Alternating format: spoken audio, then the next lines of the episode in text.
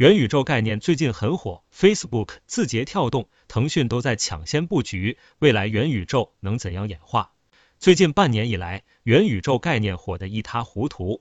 扎克伯格说，元宇宙就是下一代互联网，他准备花五年时间把脸书变成一家元宇宙公司。字节跳动花九十亿人民币收购了一家虚拟现实创业公司 Pico，媒体认为这是字节跳动在和腾讯抢夺元宇宙赛道。另据彭博社估计，全球元宇宙市场规模在三年后将达到八千亿美元，这是二零二零年全球游戏市场规模的五倍。未来几十年，元宇宙经济学会怎样演化？目前来看，Facebook 在元宇宙方面的推进计划很顺利，除了将公司更名，Facebook 也拟定了一些具体的计划。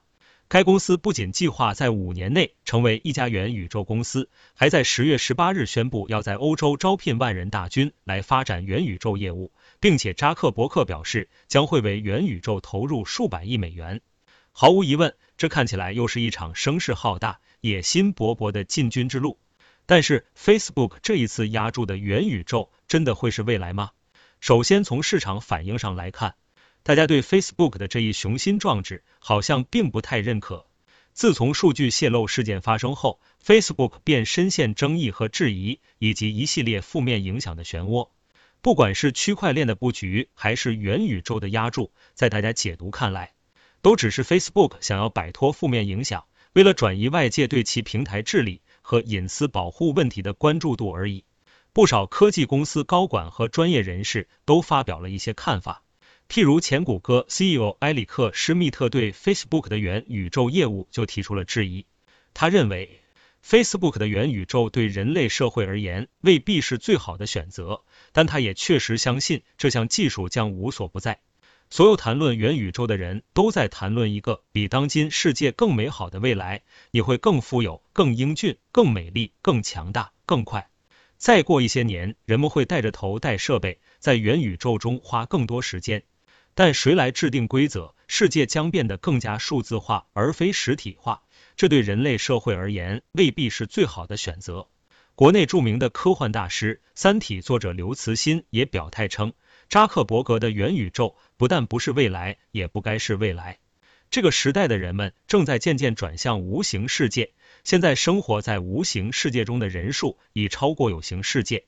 一旦经历过无形世界的生活，谁也无法再回到有形世界里来。回到元宇宙的概念本身，元宇宙包括物质世界和虚拟世界。元宇宙生态系统包含了以用户为中心的要素，例如头像、身份化身、内容创作、虚拟经济、社会可接受性、安全和隐私，以及信任和责任。因此，它将是一个全面运作且复杂的系统，需要完全实现，或许并不那么简单，依赖于各种数字基础设施的铺设完善和终端应用设备的匹配。此外，在推广普及层面，还涉及到如果让这些设备的成本符合大众心理预期和接受度。当然，由于这一概念仍处于早期，我们可以看到，目前各个领域对元宇宙概念的解读各有差异。Facebook 在元宇宙这个词的众多解释和演绎当中，逐步将其定义精准化，缩小为 VR、AR 增强现实加数字替身加 NFT 非同质化代币等数字资产。其中发行 NFT 与发行数字货币 DeM 而言，也相对不容易引起监管的注意，因此推进过程中的阻碍或许要小很多。那么，Facebook 真的能在预期时间里为世界搭建和呈现一个元宇宙世界吗？没人能给出定论，但或许大家也并不指望凭 Facebook 的一己之力就可以推动元宇宙的实现。但这一事件的意义，除了揭露 Facebook 本身对于元宇宙的野心之外，更多的是为我们带来了对这一概念的美好期望，以及背后真正能带来元世界的一系列价值，包括用户的化身和数字资产的可转移性，就像曾经区块链技术和加密世界打开我们的认知一样。总结而言，元宇宙本身代表了未来发展的必然趋势，其市场价值和发展增速会相当可观。据 Bloomberg Intelligence 分析，预计到二零二四年，全球元宇宙市场规模可达八千亿美元。但目前更多的是炒概念的阶段，很多公司所谓的布局不排除包含炒作或蹭热度的因素。元宇宙行业仍处于形成期，投资风险也需要警惕。待热潮散去，真正潜心布局的公司会浮出水面。